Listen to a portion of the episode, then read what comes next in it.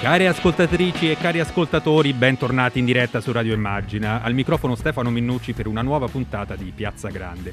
Come ogni mercoledì affronteremo i temi caldi che riguardano l'economia e il lavoro. Ci accompagneranno diversi ospiti. Fra poco avremo il ministro delle infrastrutture e dei trasporti sostenibili, Enrico Giovannini, con il quale parleremo delle linee strategiche del suo dicastero. Avremo ai nostri microfoni tra gli altri anche il presidente del CNEL, Tiziano Treu. Prima però, come ogni mercoledì, una fotografia sull'andamento della nostra economia, un rapido focus eh, sui dati macroeconomici diffusi nei giorni scorsi. Il tentativo, lo ricordiamo, è dare a voi e anche a noi un quadro oggettivo dello stato dell'arte della nostra economia. A che punto siamo, dove stiamo andando, insomma, una macrofoto su quello che sta accadendo. 342 142 6902 per i vostri sms WhatsApp e WhatsApp audio.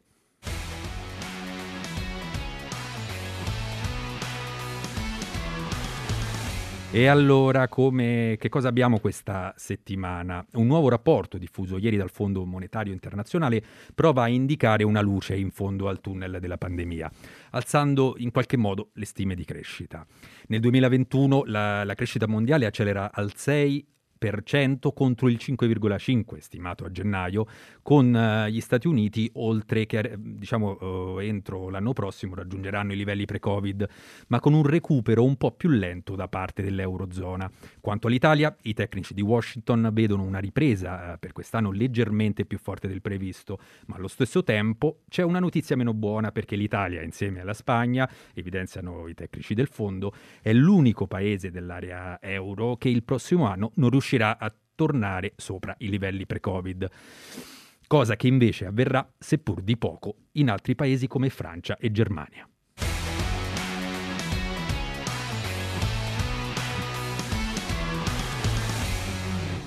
Parlando invece del presente, quindi non di stime o previsioni, vanno segnalati i dati estremamente allarmanti sulla disoccupazione diffusi ieri dall'Istat.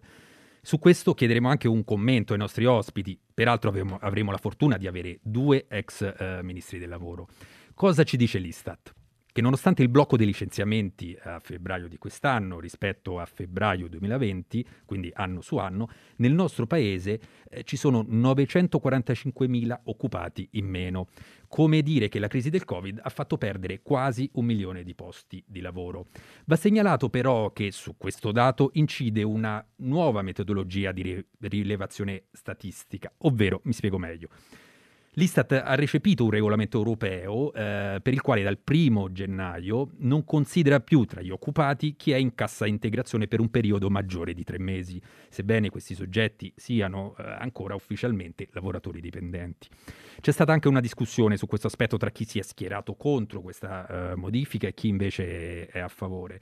Ma le nuove regole europee sono chiare e ci dicono che se sei in cassa integrazione per più di tre mesi non puoi essere considerato un occupato, pur percependo comunque un reddito. Senza questa modifica, comunque, eh, va detto che gli occupati in meno sarebbero eh, circa 550.000, una cifra ancora troppo alta.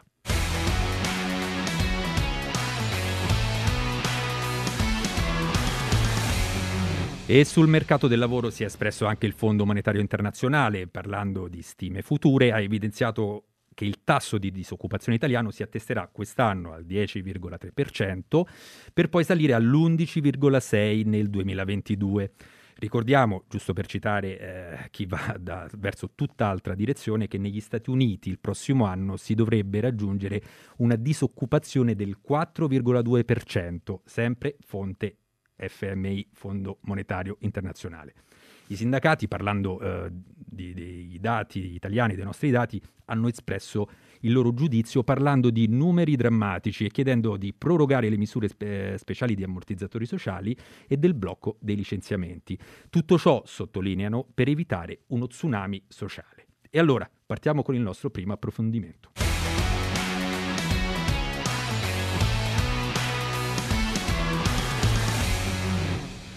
Stringono i tempi del recovery plan, fra pochi giorni il, dovrà, il, il, governo dovrà presentare a Bruxelles la versione definitiva del piano di ripresa e resilienza per appunto ricevere i fondi previsti dal recovery, eh, dal Next Generation EU. Lo ricordiamo, va presentato entro il 30 aprile. Una parte del, ehm, di questo piano, anzi una parte molto consistente, è dedicata alle infrastrutture per una mobilità sostenibile. Si tratta di, de, di uno dei sei macro interventi previsti dal piano. Nel frattempo ci è raggiunto il Ministro delle Infrastrutture e dei Trasporti Sostenibili, Enrico Giovannini, al quale diamo il benvenuto. Buonasera. Buonasera Ministro, eh, fra poco ci raggiungerà anche la responsabile transizione ecologica e sostenibilità del Partito Democratico, l'onorevole Chiara Braga. Avevamo detto nel nostro, diciamo, nella nostra introduzione che fra poco insomma, stringono i tempi per il recovery plan, fra pochi giorni il governo dovrà presentare a Bruxelles la versione de- definitiva del PNRR, questo acronimo che sta per piano di ripresa e resilienza. La prima cosa che le vorremmo chiedere però abbiamo in, nel nostro approfondimento abbiamo introdotto la trasmissione parlando dei dati Istat eh, di ieri de- sull'occupazione, visto che lei guida eh, diciamo uno dei, minis- dei, ministeri fondamentali per la ripresa economica, eh, quei dati abbiamo specificato colpiscono molto, eh, quasi un milione di posti di lavoro in meno, anche eh, se abbiamo detto sono in parte frutto di una modifica del metodo di rilevazione dell'Istat che un pochino ha influito, anzi abbastanza, sul, eh, anche sul forte aumento degli inattivi. E allora che impressione ha avuto brevemente, che impressione ha avuto leggendo quei numeri? Beh, che la situazione resta gravissima, eh, ma è una situazione molto variegata, con alcuni settori che sono in uh, ripresa o non hanno se- sostanzialmente subito gli effetti della crisi o sono ripartiti appunto rapidamente e altri eh, settori che invece hanno non solo un difficoltà negli ultimi mesi, ma che continuano ad avere eh, una grande difficoltà. Questa è la conferma anche di quello che un'altra rilevazione Istat fatta a maggio e poi ripetuta a novembre mostrava molto chiaramente, cioè eh, il fatto che ci sono sostanzialmente tre tronconi tra le imprese, un 25% che appunto non ha risentito della crisi o è partito eh, positivamente anche a causa della crisi, eh, penso per esempio alle consegne a distanza, all'e-commerce, eccetera, eh, o al,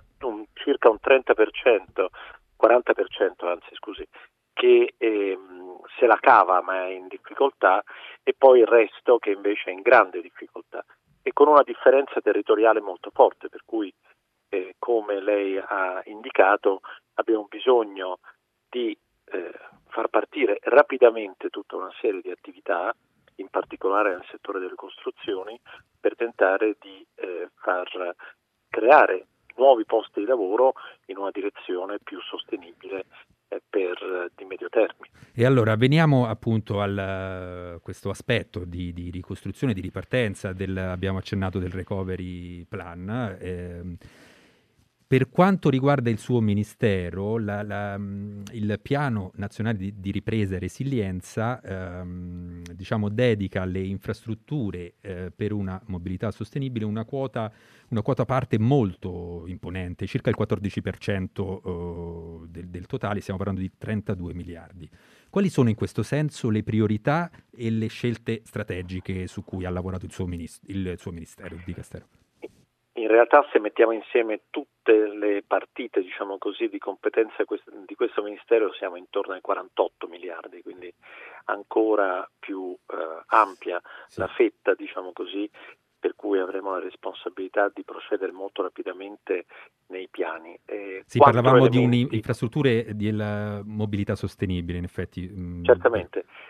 Quattro elementi eh, cruciali. Il primo ha a che fare con un forte investimento nel mezzogiorno per riequilibrare i divari molto forti in termini di infrastrutture ferroviarie, eh, sui porti, di trasporto pubblico locale. Cito solo due esempi, il, la Salerno-Reggio Calabria sì. di alta velocità e alta capacità, ma anche un investimento su eh, la, sulle cosiddette ZES, le zone economiche speciali che sono legate in qualche modo ai porti, per far partire finalmente queste zone e eh, creare nuova industrializzazione, nuove connessioni anche con il sistema di trasporti. Un secondo aspetto ha a che fare con l'investimento nella mobilità sostenibile a livello locale e quindi trasporto pubblico locale, eh, rinnovo del parco circolante verso eh, autobus, eh, pullman molto più sostenibili sul piano ambientale, ma anche investimenti sul trasporto rapido eh, di massa, eh, metropolitane e così via. Il terzo aspetto ha a che fare invece con un investimento sulle strade per aumentare la sicurezza attraverso sensori, attraverso nuove tecnologie digitali per mettere in sicurezza eh, alcune delle infrastrutture che hanno bisogno di essere monitorate con particolare attenzione. Il quarto aspetto ha a che fare con eh, i porti, su cui abbiamo bisogno di fare un investimento molto rilevante, anche questo in un'ottica di potenziamento e in un'ottica di trasformazione delle attività in un'ottica green, per cui per esempio il progetto Cold Ironing, che vuol dire portare l'elettricità sulle banchine per consentire alle navi che sono in porto di spegnere i motori eh, e così non inquinare e avere a disposizione appunto l'elettricità. Questi sono solo alcuni degli esempi nell'ambito di un programma che è veramente molto ampio. Senta, una delle condizioni poste dall'Europa è che le risorse del recovery siano spese entro il 2026. Cioè le, non le infra... tanto spese, scusi. Sì, no, una... le, sì, le, infrastrutture eh... diciamo, devono essere no, messe in opera entro quella, entro quella, data. E... Devono essere rese fruibili. Fruibili, ok. E come si sta orientando il governo per garantire che questo avvenga? No? Pensiamo alla velocità nella realizzazione di, di, queste opere, perché appunto è lì che si giocherà la partita, ma pensiamo anche che in tutto questo processo si debba in qualche modo garantire legalità e trasparenza, no? visto che comunque stiamo parlando anche di risorse pubbliche. Questo è esattamente l'oggetto di tre lavori paralleli all'interno di questo Ministero, ma anche in collaborazione con altri. Il primo lavoro ha a che fare con la velocizzazione della fase dell'appalto e dunque della realizzazione dell'opera. E si sta lavorando con la Corte dei Conti, col Consiglio di Stato, con l'autorità anticorruzione per arrivare a una velocizzazione delle procedure senza però pagare eh, prezzi in termini, come lei diceva giustamente, di eh, sicurezza da un lato, ma anche di eh, misure per evitare le infiltrazioni della malavita organizzata. Sì. Il secondo canale ha a che fare invece con i processi di autorizzazione. Ci sono alcune fasi che vengono tipicamente svolte in sequenza, una dopo l'altra, e invece l'idea è di svolgerli parallelamente, in modo tale da tagliare drasticamente i tempi per le autorizzazioni. Il terzo aspetto ha a che fare con il potenziamento della capacità progettuale nelle pubbliche amministrazioni, che è uno dei problemi di cui soffre una pubblica amministrazione decisamente depauperata di competenze tecniche, che spesso fanno sì che i progetti non siano di qualità, il che vuol dire, eh, come un po' in un gioco dell'oca, tornare al punto di partenza più volte. Ecco, come vede è una strategia eh, sistemica e complessiva eh, perché non esiste una singola soluzione che risolva tutti i problemi. Senta, Ministro, il, vorrei allacciarmi a una, un, diciamo, una, proposta fatta dal Presidente dell'Antitrust Roberto Rustichelli che in un'intervista appunto rilasciata oggi al Corriere della Sera, diciamo questo su questa strada della semplificazione chiede e propone anzi di sospendere eh, a tempo il codice degli appalti. Se vogliamo ripartire, cito testualmente le sue parole, dobbiamo alleggerire gli effetti psicologici, eh, patologici della burocrazia. Che ne pensa? Eh, l'obiettivo è certamente quello giusto perché sappiamo che in alcuni casi eh, i funzionari pubblici hanno paura a mettere eh, firme per eh, rischi di eh, effetti, diciamo così, di ritorno eh, danno erariale e così via. Però dobbiamo ricordare che il codice degli appalti è un sistema molto complesso che va semplificato, ma che eh, è necessario per definire comunque le procedure. Il rischio di procedure totalmente nuove è quello che questo potrebbe frenare invece che accelerare i processi. Quindi, eh, come dicevo, eh, noi stiamo lavorando con Corte dei Conti, Consiglio di Stato e Autorità Anticorruzione insieme al Ministero della Pubblica Amministrazione, oltre che ad altri ministeri, per semplificare, velocizzare più che ricominciare da capo. E allora ci sta ascoltando anche la responsabile transizione ecologica e sostenibilità per il Partito Democratico, l'onorevole Chiara Braga, alla quale diamo il benvenuto. Buonasera. Buonasera a tutti, buonasera al Ministro. Dunque, onorevole, cioè, il Ministro ci ha parlato un po', ci ha tracciato le linee strategiche del governo per semplificare le procedure, per eh, appunto realizzare queste infrastrutture di cui il Paese ha bisogno.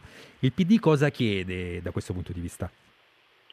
Ma intanto devo dire che condivido assolutamente l'approccio che il Ministro sta seguendo e che ha anche illustrato molto bene eh, poco fa eh, serve intervenire sui eh, passaggi che consentano di coniugare velocità e accelerazione soprattutto delle procedure degli investimenti del piano nazionale di ripresa e resilienza senza abbassare diciamo così, l'asticella sul tema della legalità e della sicurezza e della qualità eh, dei lavori e mi pare che l'approccio sistemico con cui si sta lavorando sia molto giusto. Per noi il codice eh, diciamo che è stato, lo, ripeto, costruito recependo gran parte, in larghissima misura nel recepimento delle direttive comunitarie, ha bisogno di essere implementato prima di tutto lavorando sulla qualificazione delle stazioni appaltanti, dell'amministrazione pubblica e ragionando anche su alcune accelerazioni che l'occasione del recovery in qualche modo ci può aiutare a risolvere eh, la, la, certezza, la,